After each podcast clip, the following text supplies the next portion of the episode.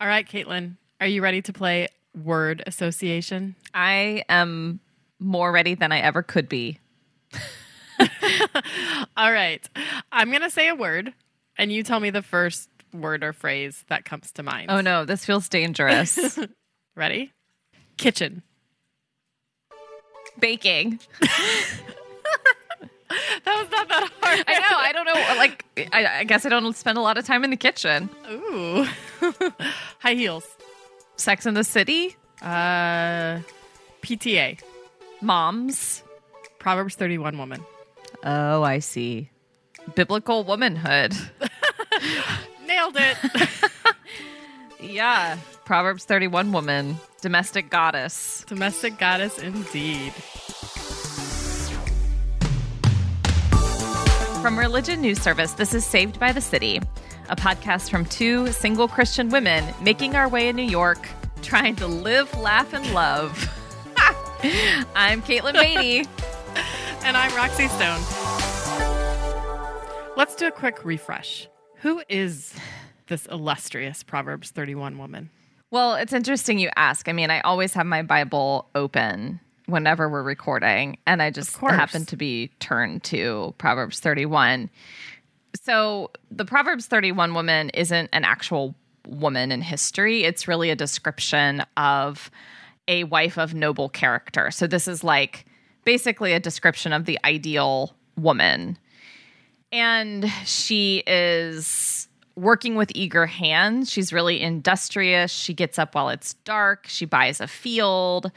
She blesses the poor, extends her hands to the needy. She opens her household for other people. And she is so virtuous that her husband praises her at the city gates. And as much as the Proverbs 31 woman kind of gets flack, like, I like her because she is industrious. And I talk about the Proverbs 31 woman in my book, A Woman's Place, as being like, this has been warped to mean like somebody who's docile or mm-hmm. like in the kitchen slaving away when that is not mm-hmm. what we're reading. She's working. Like she's Yeah. she's working to provide for her family and for her community. If anything, she's the woman who's doing it all. Right. She was kind of like what you thought you might want to be a domestic goddess and a doctor. Indeed. I should have worked harder on the domestic goddess part, maybe taken a cooking class or something. yeah, I know that you struggle sometime with the kitchen. I'm getting there. This pandemic. I cook like most nights now. Wow. You're becoming her. This- I didn't expect this transformation. I haven't bought any fields. Yeah, no no field purchases for me either. So, one of the things we want to talk about on this episode is how these teachings affect real men and women and how they've affected us in our lifetimes and shaped our relationship to God, to each other, to how we see ourselves. So, do you feel like these teachings have affected you in a direct way? Whew.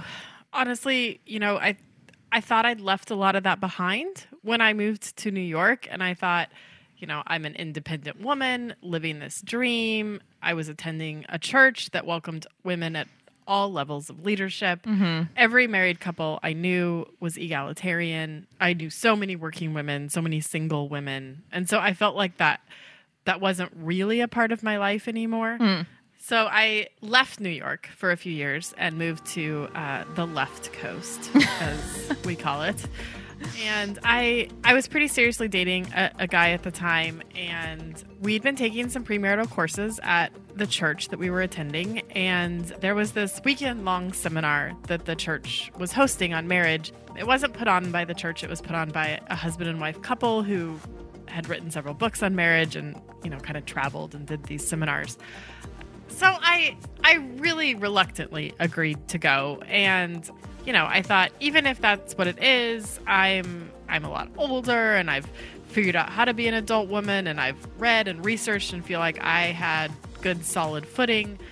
And honestly, maybe I was just a little naive. I thought, "Hey, this California church, they're not they're not going to hold on to these 1950s ideas of marriage." California is Um, a big state. It is a big It's not just LA, baby. so true. Central California. Anyway, I don't know where you Yes, were, indeed. but well, I kind of do, but So pretty early on, my spidey senses started tingling. like what set them off? Like 30 minutes into the retreat, when it was like men go over there and women go into that room, and I was like, oh dear. Mm. And sure enough, like pretty quickly in the women's room, the word submission came up. Mm-hmm. And that's a loaded word in this context when you're talking to women about how to be good wives. The speaker kind of went straight to those verses in the Bible that kind of get cherry picked around wives submitting to husbands and not being permitted to, to teach men. And of course, one of my all time favorites how women owe their husbands sex and shouldn't deprive them of it. Wait, is that in the Uh, Bible? It is, but it's accompanied by verses about how men are not supposed to deprive their wives of sex either, but mm-hmm. nobody ever seems to really mention that part because Christians can't seem to sometimes wrap their head around the idea that women might also get horny and not just men. I, I, I literally, the first thing that came to mind was the fact that my dad sometimes listens to this. But, you know, it's fine. Tim Beatty, he can handle it. But yes, He gets it. Going back to the Bible passages, it seems like even with the passage on submission, you know, Paul starts that passage with m- the message of mutual submission. But oftentimes Yeah, when these things are teached, it's somehow it's only emphasized like what the women are required to do for men. Yes, exactly. And uh, yeah, I knew those verses and I felt like I know these are taken out of context. I've done this reading mm-hmm. and I just, I was crawling out of my skin and clearly did not hide it very well. I was just going to ask, did you visibly show your discomfort? I'm. I must have because suddenly one of the speakers stopped and said, There seems to be some hostility in the room. Oh my said, I know these verses are uncomfortable, uh, but this is a very plain reading of the Bible, and we have to obey them. And if we just, even if we dislike them, or popular culture and feminism tells us otherwise, then she said she wanted to pray away the spirit of Satan in the room that was keeping a few of us from hearing God's word on this. And then Oh no. she asked all That's of us not to close it. our eyes. Okay. No, she asked all of us to close our eyes and asked some of the women leaders from the church to go to the people who were clearly struggling with this and pray over them. And sure enough, within a second or two, I had hands on my shoulders and women praying over me that I would be released from the grip of Satan and that I w- could listen to these teachings and hear. And I was so uncomfortable. I, was started shaking. Gee, I, I Um, wonder why. and I was so mad. And then I, I peeked open my eyes because I was so mad. And I also just kind of wanted to know, like, am I the only woman that's being prayed over right now? There was like one other woman that was, but also I caught out of the corner of my eye this woman standing at the door with the door open and she was sort of making a whooshing sort of gesture with her arms where she was like whooshing air from inside to outside and she was praying out loud as she was doing it that she could expel satan from the room I'm I'm really upset by this story. I mean, it's bonkers, but also a lot I just think that it is potentially spiritually abusive to suggest that someone who might be uncomfortable with a certain interpretation and how a passage of scripture is being taught is under demonic influence. And that's such a Yeah. that's such a way of like putting you in your place mm-hmm. a- attributing like an evil presence within you or over you because you're not going along point by point with the teaching. right and a total dismissal of my own agency or my knowledge or what I had maybe come to believe at this point in my life, or the sense that, you know, the only way I could not believe these things Mhm. is if I had fallen prey to the devil's false teachings. Right. Even if she believed that, like, even if she believed you were wrong or out of step or something by maybe raising your eyebrows at the teaching, that does not mean that you are under evil influence. I s- certainly would like to think not. So, how did this end? Like, did you talk to any of the other women there? Or I wonder if you just felt like you couldn't because they seemed to be on board. I got up and walked out. hmm and I hung around until after the session. And like you said, I couldn't really, I didn't feel like I could talk to anybody because I wasn't sure where everybody else stood. And I think Mhm. it sort of affected my own sort of assumptions around where I thought the women in the church that I'd gotten to know were at Mhm. on these things. And it, it just, I felt shut down. And like, and I just was like, I don't, I don't feel the permission to speak here. Mm-hmm. And, you know, I don't want to get in a fight here. It's not, in some ways, I still felt like a guest at the church because mm-hmm. it, it was still somewhat of a new church to me. And when I talked to the man that I was dating, when I talked to him afterwards about his session, he was like, No, we didn't hear any of that. Like, we didn't hear anything about like leading our wives or our wives submitting to us. It was, I felt uh, kind of gaslit in that moment too. Like, By him. by the whole situation. Like, am Mm. I crazy? Like, did I, am I misinterpreting this? Am I, am I bringing my own baggage to this situation? And what's, and this is really not that serious. It's really much more light. But then I remembered the woman wishing the devil out the door, and I was like, no, no. You did not make that up. You couldn't have made that up. I was like, yeah. This, this was a lot. This was bizarre.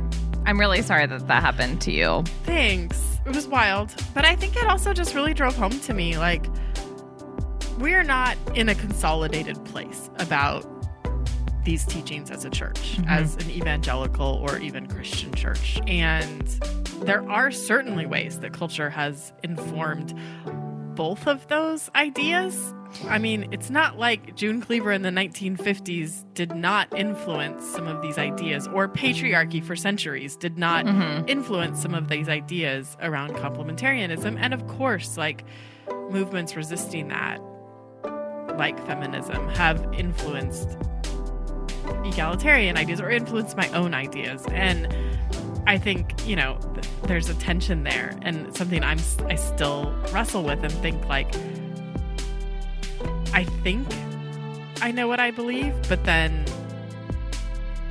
you confront people who believe something so different and it feels like oh my gosh, am again like am I a little crazy here?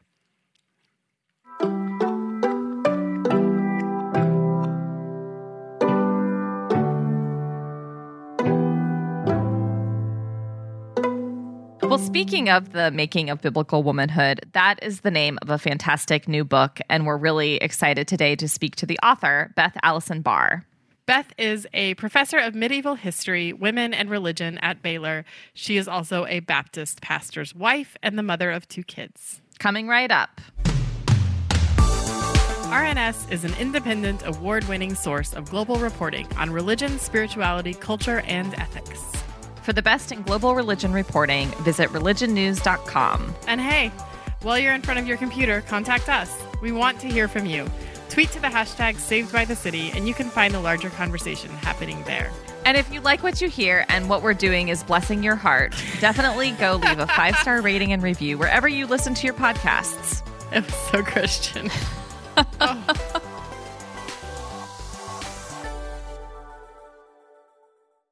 We're so excited today to have Beth Allison Barr join us. Beth is also the author of the new book, The Making of Biblical Womanhood How the Subjugation of Women Became Gospel Truth.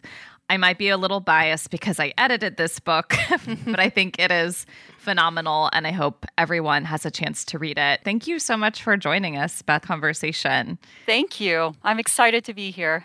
So, what do you remember hearing in church communities that you grew up in about what it meant to be a girl and later a woman? What were some of those kind of foundational messages that you heard? Yeah, so there's these messages that I got in the 80s and the 90s that what women did was keep house and keep pretty house mm-hmm. and make really good food. And so then in the early 90s, when I started hearing really with a vengeance this teaching about biblical womanhood and it really came with James Dobson. That's what I remember. Mm-hmm. I remember James Dobson and Focus on the Family magazines like all of a sudden were everywhere around our church. Mm-hmm. His love for a lifetime, everybody was giving that as wedding presents. so you know, and that's how I. I mean, I remember all you know, all of these love for a lifetime books. I think our church one time had like stacks of them. And, and love for yeah. a lifetime. Sorry, Dr. Dobson, have not read it. I'm not familiar with too. it it's a marriage book about it's a marriage women book, and men's yes. roles within marriage. I assume mm-hmm. it's actually really a little bit disturbing because it even has it. It's like how to make each other comfortable on the wedding night, mm-hmm. and it's Spicy. like it's a little it's a little spicy, but in sort of a weird uh-huh. way. Mm-hmm. So mm-hmm. that was really, I think, where I first started hearing these messages articulated, and they were reinforced by what I saw. Mm-hmm. By you know, us homemaking was an emphasized skill. Mm-hmm. When I was in junior high, they still had homemaking classes that the girls would go to, and the boys would go to a wood shop. We had that too. Yeah, yeah. So it was not required and you could take shop as a girl but nobody really did. Right. Mm-hmm. And being what I thought was a really good feminist at the time, I just decided to take neither one of them. And I was like, yeah, I'm not buying into this at all. Which is really dumb because it'd be really cool to know how to cook, and it'd you be could really have learned cool wood to. Yeah, exactly. Yeah, I should have yeah. taken both. Yeah, yeah, wood shop would have been cool. so let's just define what, what we're even talking about here when we say like biblical womanhood. Like, what is this concept and kind of and, and where did it come from? Yeah, I think the easiest explanation of biblical womanhood is probably the Baptist Faith and Message 2000, mm-hmm. where it has the new paragraph where it says that husbands essentially are the spiritual authority in the home and wives are to submit graciously to their husbands, and that women cannot hold positions of leadership.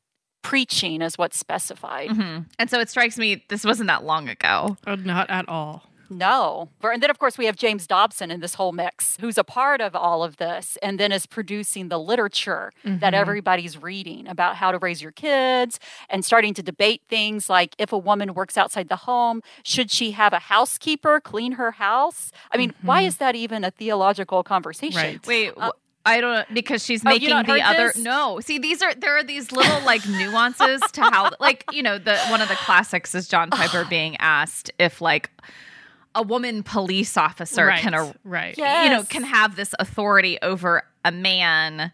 And I think he says the more direct authority, the more problematic it is. Right. So right. it spills over. It doesn't stay confined Absolutely. to churches. It mm-hmm. it impacts every aspect of women and men's life. Mm-hmm. So, and it also teaches boys. I mean, you just think about this. Teaches boys when they're like 13 years old, and suddenly they can't have female teachers anymore and so, I mean, what does that make them think about female authority mm-hmm. as they continue to go on in high school and have female teachers and female professors, and yet mm-hmm. they're taught in church that women shouldn't have that type of authority over men? I mean, it's it's dangerous. Mm-hmm. So I'm sure that some of our listeners will be listening to all of this and say, "But wait a minute, okay, right. this is from the Bible." Yep, the Bible specifically teaches, specifically Paul. We know the passages, but you know just to rehearse them. First Corinthians 14, Paul says women ought to be silent. Mm-hmm. Ephesians 5 talks about wives submitting to their husbands. First Timothy 2 women are not to teach or exercise authority mm-hmm. over men and they're to be workers at home, which is Titus 2. So Right, not hire housekeepers. That's it. Do their own housework. So I know that you've grappled a lot with these biblical texts, and I think they're really important to grapple with because a lot of Christians obviously see the Bible as authoritative and they have mm-hmm. heard these texts preached on and taught for a long time. And it seems clear, like Paul is clearly teaching that women are to be submissive. How do you grapple with those texts? Yeah, well, I mean, it's it's so hard for me to see them any differently now now that i understand them in their historical context that i just kind of wonder how we've been duped for so mm. long to think that these texts were silencing women or telling women to be submissive you know the thing is is that if you take the Bible seriously and you take it authoritatively, you have to really understand what the purpose of these texts are written for. And you have to put it within Paul's broader message. Mm. And so, you know, you you quoted the verses, and of course there's also Colossians, you know, the, the household codes. Mm-hmm. You know, think about it. It's like what, six, seven verses total but that's that's all it is and if you think about the fact that we've interpreted the entire bible through the lens of six or seven verses, it's just really crazy. You think about how poor that is from the theological standpoint. The one that I've been seeing the argument I've been seeing a lot lately, just today by a tweeter who I will not name, is it's the order of creation. Oh, I, I know that tweet too. I missed the tweet. I'm like, I won't go look it up now, but I I think I I saw it late last night yeah. and I was like, oh my gosh, are we doing and this? And we again? are doing it again. And I but that's one I keep seeing a lot maybe it's been re- it's been resurrected, yeah. I suppose. But that's well, God created man first, and then woman it's the order of creation. So what do you say to that? Yeah well if you think about what's going on in the old testament there is an order in the sense that humanity is the encapsulating sort of of god's creation but at the same time, the fact that we start off with the first creation story, which is God creates human, and then we get more specification that he divides that mm-hmm. human into male and female, and those two parts work together. Mm-hmm. And that whole human is given stewardship over the earth. Mm-hmm. And so both the male and the female are given stewardship. I mean, even Russell Moore admits that there is no hierarchy in that early creation story. Mm. Now, like the tweeter that we aren't naming, um, hasn't found gotten him. that message. Found him. that wasn't hard. he hasn't. I'm sure you just had to go look up his name. Um, no, I, I looked up Order of Creation and I found your tweet, Beth, responding to him. So, yeah, I didn't say very much. I just rolled my eyes. But there's that argument that Order of Creation implies hierarchy that is something we've completely read into the text. Yeah. It does not imply hierarchy. Mm. And most biblical scholars do not argue for hierarchy in that creation order. And in fact, I always think about the medieval priests who emphasized that Eve was made from Adam's side, not from his head to rule over him, not from his feet to rule under him, but from his side to be with him.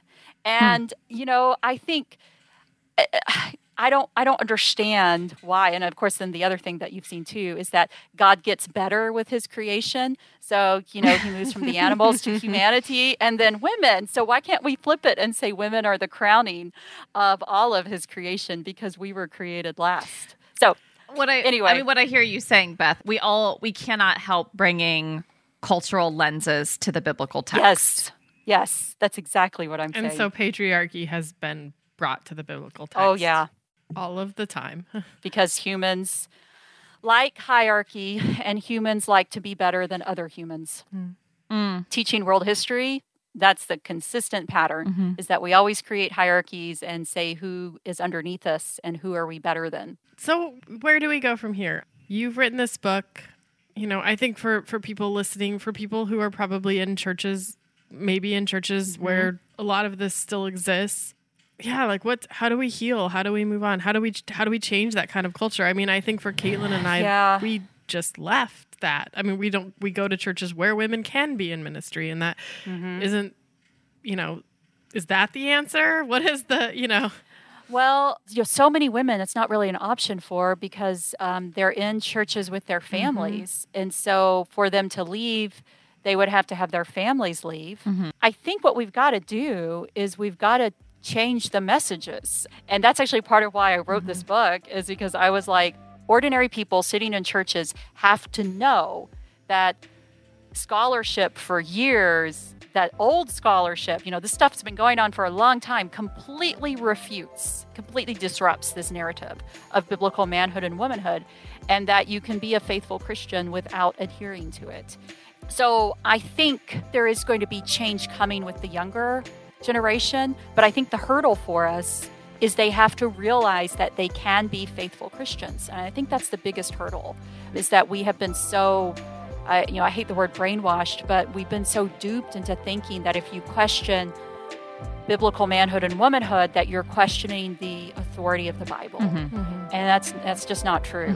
You know, Caitlin and I have both spent a long time thinking about these things too, and we've been looking forward to this to this episode and getting to talk to you about this. And it was so good to talk to you today, Beth. Thank you so much. Yeah, thank Thanks you. for having me. This is great.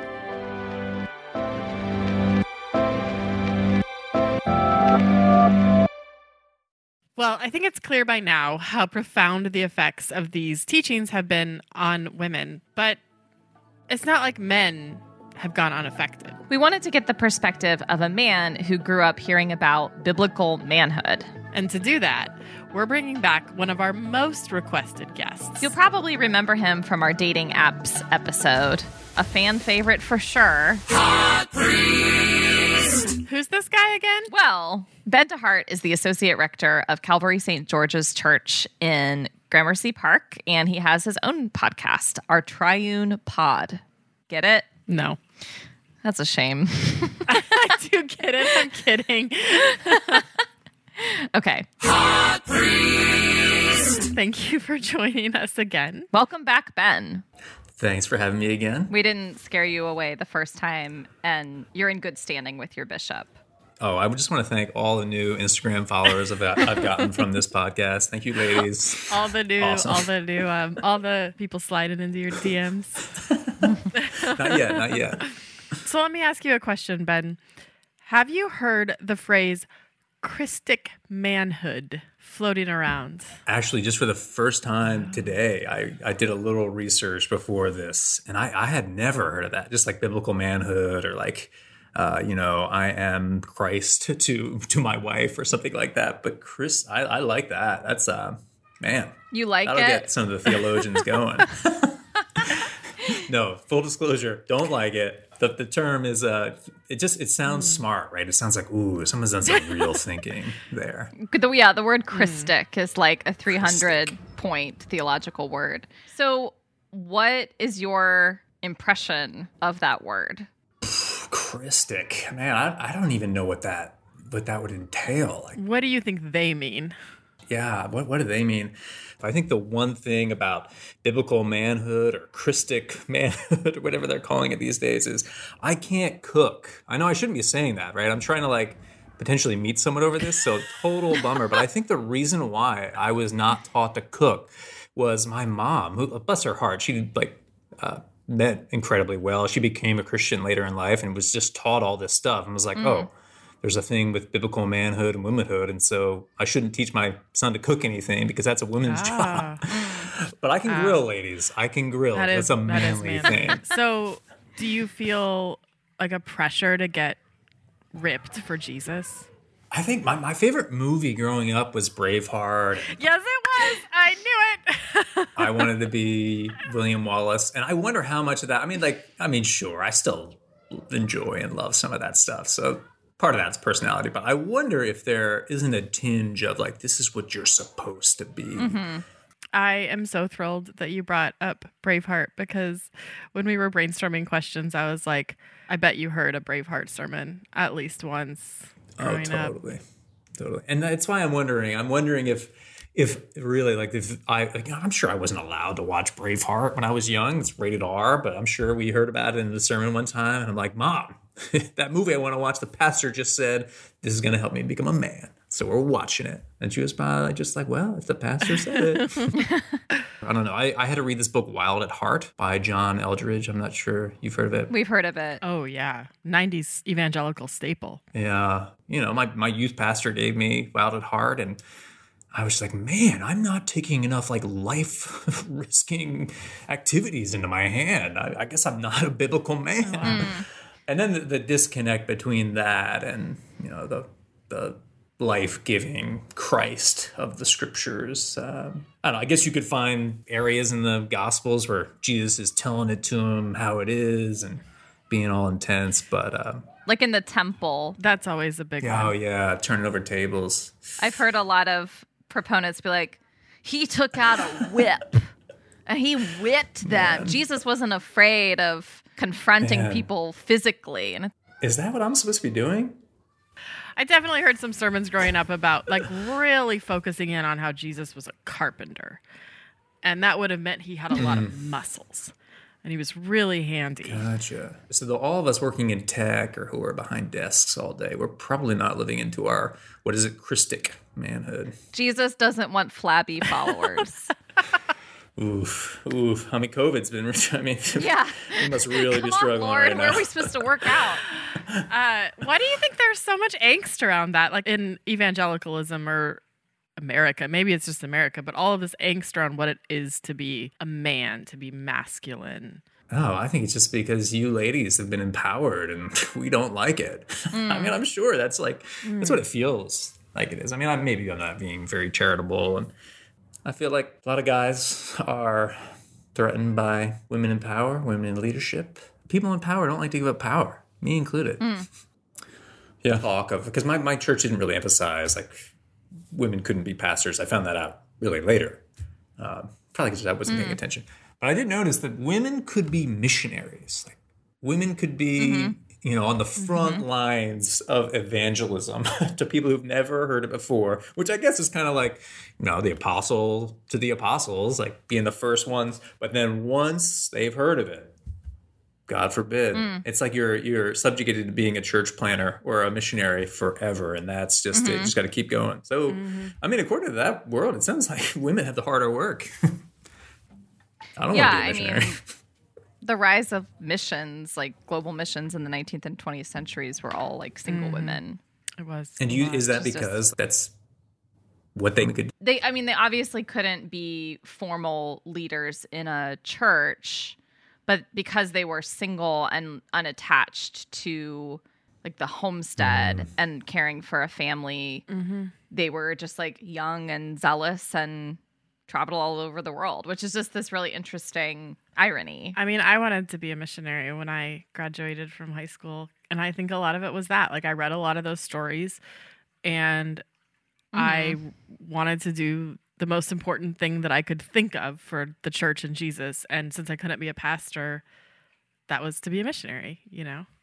And here you are, a missionary to the legions of listeners. Mm-hmm.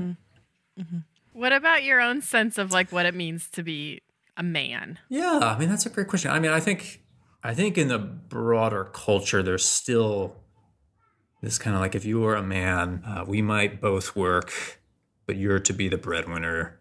There's a little bit of a you're you're a provider. I think you know maybe in New York City that's less obvious or less in your face, but yeah, I, I think that's in the church, outside of the church.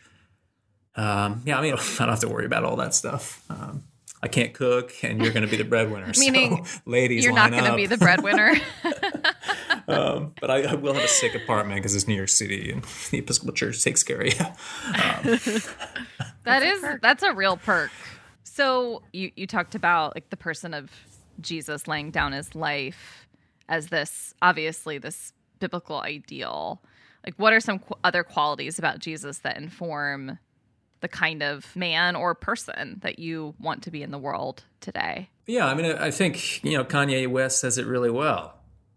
Have you got the power to let power go? Jesus lets go of power. Mm. I mean, I think that's what. If there's something of a biblical manhood and womanhood, it's it's that we both mm. power, according to the scriptures, is the ability to let power go, and I think that's true power.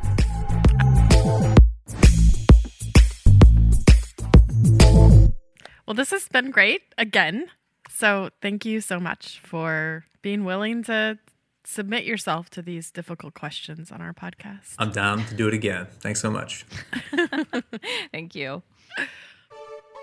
I guess the guys have some baggage too. Yeah, but the difference is that they can lift the baggage to get ripped for Jesus. That's true. Whereas we're the weaker sex. I mean, I guess First Peter 3 7 was right. I can barely lift my arms, especially after this pandemic.